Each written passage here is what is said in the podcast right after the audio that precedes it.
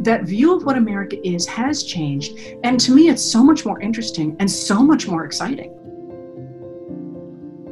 Hi, Vicki Robin here, host of What Could Possibly Go Right, a project of the Post Carbon Institute. We interview cultural scouts, people who see far and serve the common good, and social artists, people who feel deeply and inspire. It's election season in this world, and each one reveals how evenly each country with the semblance of democracy is split Right wing Netanyahu won in Israel, Lula won in Brazil, and thankfully Bolsonaro seems to have conceded the election. Uh, but that doesn't mean he's retiring to his country estate or he isn't going to challenge something. Existing autocrats, Xi and Putin, are flexing their muscle further. And now, this week, the midterm election in the United States is underway with pundits rocking back and forth in their predictions and the country on edge.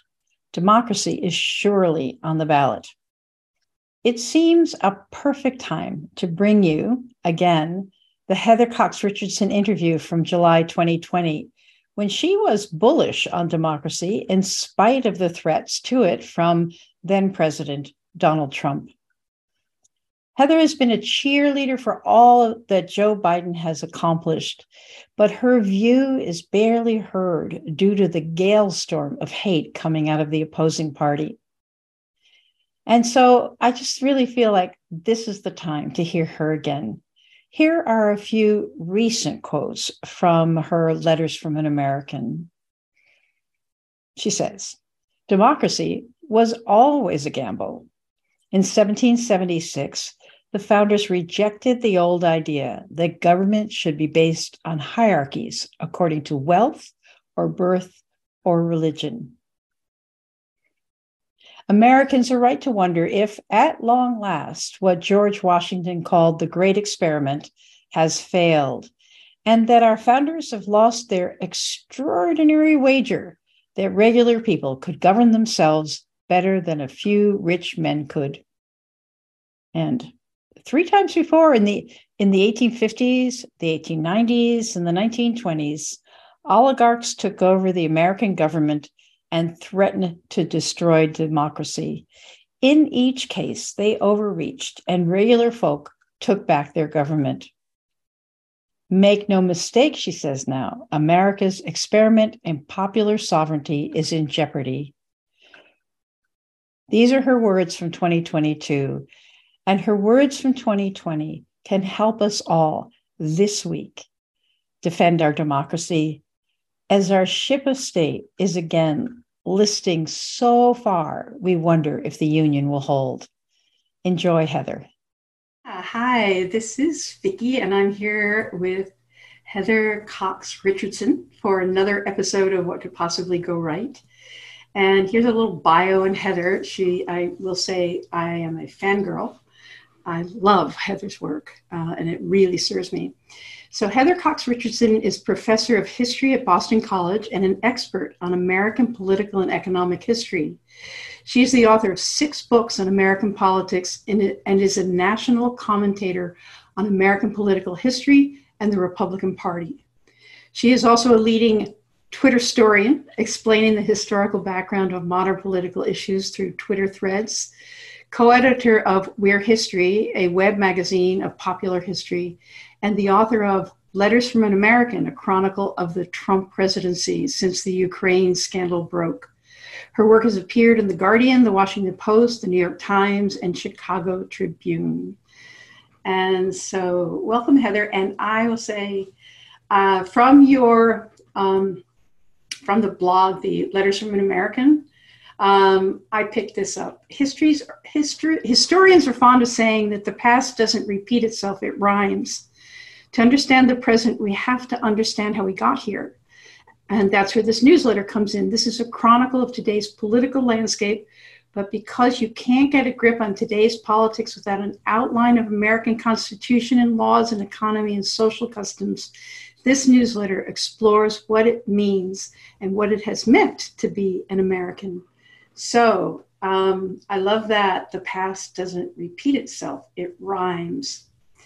And uh, in your work, I, have been reading your books, and um, I see a, that you have a deep interest in something that has has perplexed him, I pond, me and I pondered, which is the impossible koan of this country. This phrase with liberty and justice for all, it's a con. It is not a solvable equation. So in this moment when the pandemic continues to burn through American society and our racial and colonial sins are being revealed, I wonder what you see emerging in this moment. What sparks of possibility you can reveal to us? It can be anything a person, a group, politics, a spirit, a fulcrum. I am sure you will surprise us with your answer to what could possibly go right. Well, I may not surprise you with my answer, although I'm very happy to have the opportunity to talk about this, Vicki. So thank you for having me on. Um, people say to me all the time nowadays, you know, how do you keep your spirits up when you look at how just how terrible things are around us? And my answer to that is that my spirits are the best that they have been probably in uh, my lifetime studying American politics and the economy because what is happening now is simply what has been happening for the past 30 years at least, but on steroids. And what always was really troubling to me was that it seemed that nobody was paying attention. That the more you tried to call people's attention to things like signing statements under George W. Bush, they were started, of course, during Reagan, uh, the, the way they're being used today, and they, they, they really went crazy under George W. Bush, people sort of didn't pay attention.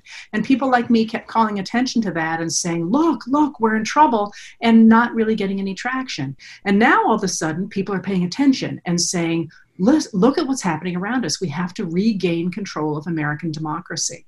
So, first of all, I'm cheerful about the fact people are paying attention. But what does this mean in this moment?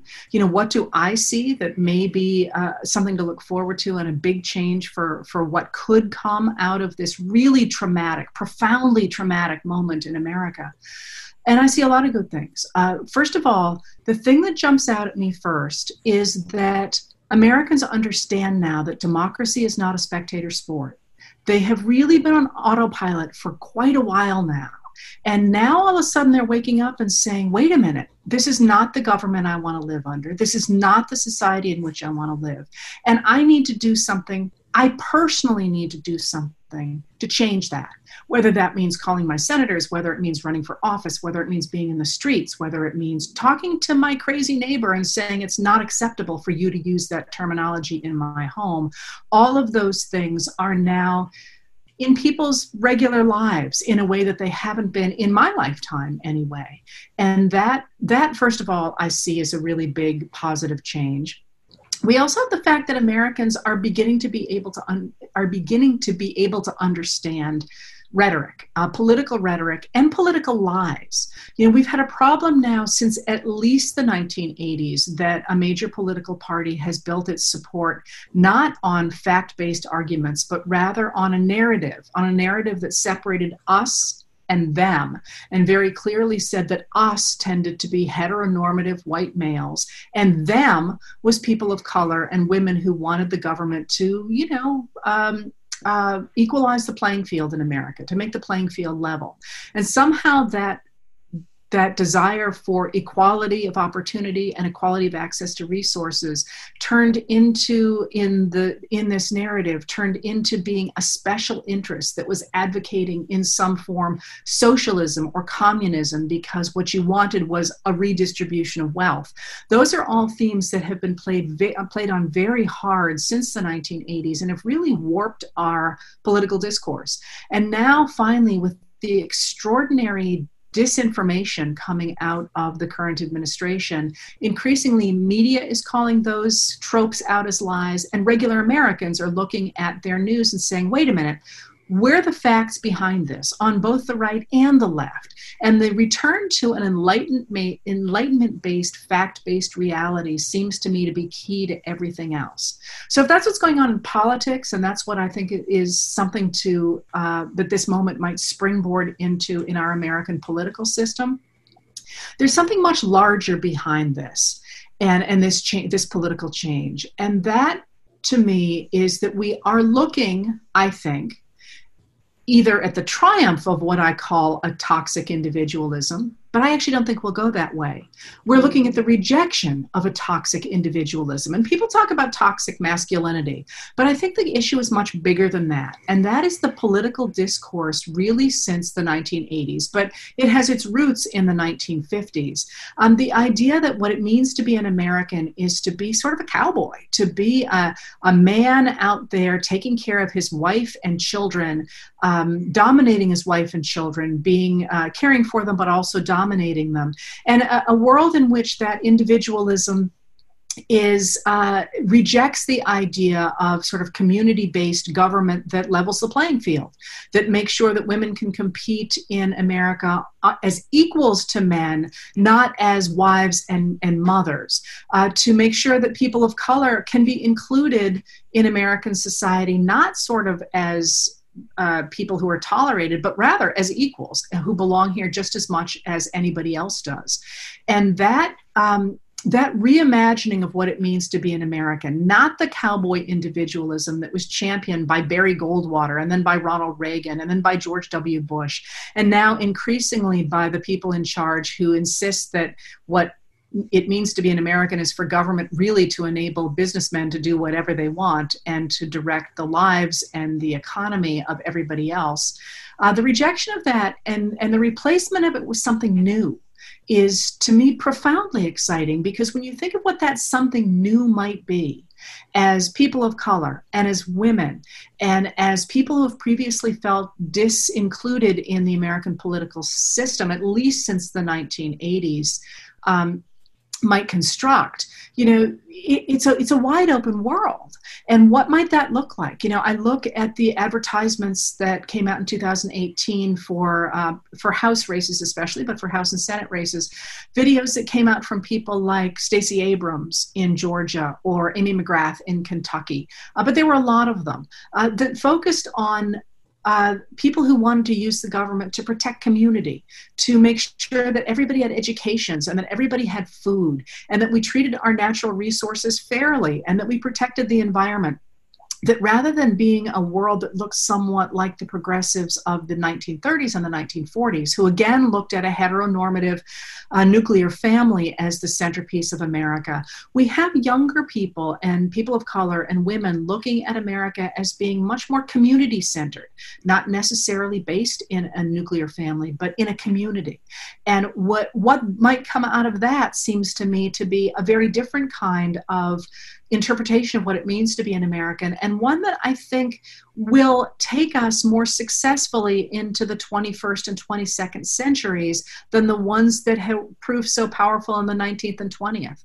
So when I look at this moment and what might come out of it, I see a reworking of the American dream, if you will, to be a real American dream for mm-hmm. everybody, not just for a really small segment of the population. And that actually is what keeps me going on the very late nights, very late nights that I've been living lately. Yeah, uh, it's interesting because uh, we connected through somebody uh, that I worked with on the Center for a New American Dream, you know, and and uh, it was that was about consumerism and simplicity and frugality, et cetera. And so, uh, is it what you're saying is that the American dream has been hijacked by a narrative that says the American dream is this is a place where anyone can get rich? To an American dream, what would, how would you articulate the American dream that you see as, as shimmering uh, possibility for in this moment? What would you say that is? Well, traditionally, the American dream in the early republic was the idea that um, that any man could rise. Uh, and initially, of course, they meant uh, white men, not not indigenous people, not men of color. Um, that that anybody could rise because of the extraordinary resources on this continent, that they would permit people to apply their labor to those resources and produce more than they could consume. And as they did that, they would accumulate capital. In fact, early uh, political economists in the, in the first half of the 19th century actually referred to capital as pre exerted labor. And after the Civil War, that American dream moves west and becomes the idea of the cowboy, really, a man again who theoretically doesn't want any interference from the federal government, but who can work his way up just through hard work. And uh, but but key to the the Reconstruction American dream was that that cowboy was going to dominate people of color and that women really weren't part of that. You know, before the war, women were acting as the wives to those farmers who were working their way up. After the Civil War, the cowboy really doesn't have a lot of women unless they're the women who live, live above the saloons in the towns right. or there's somehow a, a, a wife and mother who's off screen. You know, you think about Frederick Jackson Turner's great frontier in American history. There are no women in that book. I mean, he talks about communities, but there are no women. I mean, I'm sorry, it's not a book. It's a it's a it's a it's a lecture. It's an article.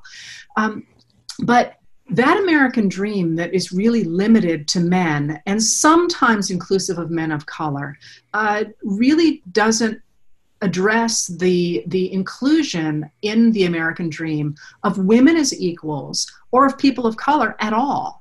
And for the 21st century, I don't think that works any longer. And I think this moment where we recognize, because of the pandemic and because of the extraordinary excesses of the Trump administration, just how limited that heteronormative white male vision is is a moment when a lot of people a majority of american people look at that cowboy american dream or even the farmer american dream of the early 19th century and say wait a minute where am i in this dream I'm as equal uh, as as any white man. I'm, you know, producing for this society. I'm part of America. I live here. My people come from here. Let's rewrite that American dream to include people like me. And we have the majority. Right. Yeah. The face of America is and maybe that's part of the struggle right now is that the face of America, the the actual face of the emerging America is a very different face from the face of the cowboy or farmer America, white male America. It's a very different place. And so, so do you feel this is like a fulcrum moment, like it could teeter one direction or another? Or do you feel like there's sort of like a destiny that's being realized through the traumatic rupture of this moment? Do you know what I mean? It's like, is, are we hanging by a hair or are we uh, you know, living into something that we have to commit ourselves to, but that is that is a table that's set for us. I call it a knife edge. There is no doubt that America is walking a knife edge in which we could slide to one side and become, at least in the short term, a full fledged fascist state. We could go the other way too.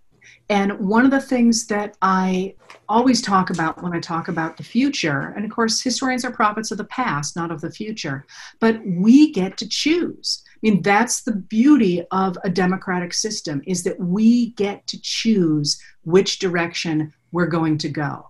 And we've really let this go far too much in one direction, at least over the last 20, 30 years. And it's going to be hard to regain uh, an America that responds to all of its people. But we can do it. And when we do that, you know, you said how different the face would be. I think it's interesting. Um, to people who have uh, lived in America for the last generation, your generation and my generation, that that view of what America is has changed. And to me, it's so much more interesting and so much more exciting. You know, you look at the pictures that are, uh, you know, emanating from the Trump administration of a whole bunch of older white men, and I just sit there and look at them and think, what dull conversations you must have you know where you, have left three quarters of the brains in the country out of the picture and you're all just reinforcing each other Where's the innovation? Where's the novelty? Where are the good new ideas and the bad new ideas? And when I say that, interestingly enough, I'm harking back to Abraham Lincoln so this is not some, you know, 21st century middle-aged woman saying, you know, let's do everything new and progressive. No, this is exactly what Abraham Lincoln said when he said you don't want to have an America that responds only to a few rich guys at the top because they're going to concentrate wealth and concentrate power and they won't innovate. They will increasingly reinforce their own views of the world and the country will stagnate. What you really want to do, Abraham Lincoln said in 19, 1859 in a very famous speech in, um, in Wisconsin, is you want to make sure that the government supports people at the bottom because they're the innovators. They're the ones with new ideas. They're the ones who are going to move America forward and come up with the ideas that nobody else could. They're the hard workers. That's where we want to put our energy. So when I so- talk about how exciting it is to see a country that has new music and new languages and new skin colors, what I'm saying is really that's what traditional Americanism has looked like since the 1850s. And that would be a very nice tradition for us to reinvigorate in the modern era. Wow. So Lincoln gave that speech before the Civil War. You know, I mean, it was it was an affirmation that of the really the soul of this nation you know like how this you know experiment was going to continue. But it took a lot of work to realize that. So do you see do you see that we have a lot of hard work ahead of us? Is that what you know i guess is what you're saying it's political work you know but but we really this like nose to the grindstone time if we want to like you know tip it tip off the knife edge in that more holistic direction. Well, I, I, would go back a step and say that I don't think Lincoln's vision was ever fully enacted. And, you know, the, I, I've written a lot about why that's the case. That vision of equality of opportunity for everybody and equality of access to resources for everybody really has never gone fully into, into um, our legal system or into our society or into our economy. Um, that doesn't say that it can't. I mean, that's, I think, the moment we're in right now. But as you say, um, it's not going to happen overnight, and it's not going to happen because some president does an executive order. It's going to come about because we rebuild our society along more just lines and along fairer lines. And that's going to mean that a lot of people lose some things that they thought were their right. But in the long term, and not even in the long term, really even in the very, very medium term, the riches that that will bring to our society far outweighs any losses that anybody might feel. Um, I just think we have to reframe the question and reframe it as, you know, what should America stand for and how does society best move forward? Does it move forward best when you let a few small, uh, you know, a, a few people that are very wealthy, very well connected, very well educated direct the, the the society for the rest of us? Some people believe that. That's an old ideology in Western society that ran countries for generations. Do you believe that? Or do you believe that you're better off putting your resources and your uh, your influence from people at the bottom, people uh, who are are working hard and innovating, and you and spread out opportunity to more people. That's what Abraham Lincoln was arguing. He's really the first to articulate that as an American principle, and it's one that I believe, you know, that that if we really want to innovate and to change the world, we want to to make sure the government responds to people at the bottom, not to people at the top, because that's how societies best move forward, sort of by crowdsourcing uh, the government and society more than by saying we'll pick two or three people and trust them to do what's right. Absolutely. What a windup.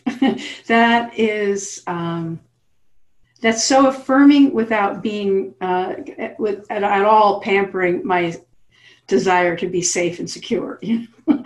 I mean, I'm already, you know, noticing I have to move aside, you know, things that who am I am has to move aside to create room for this bubbling up, for the the novelty and innovation that comes from the margins. You know, that's what's going to make us again. But isn't it exciting?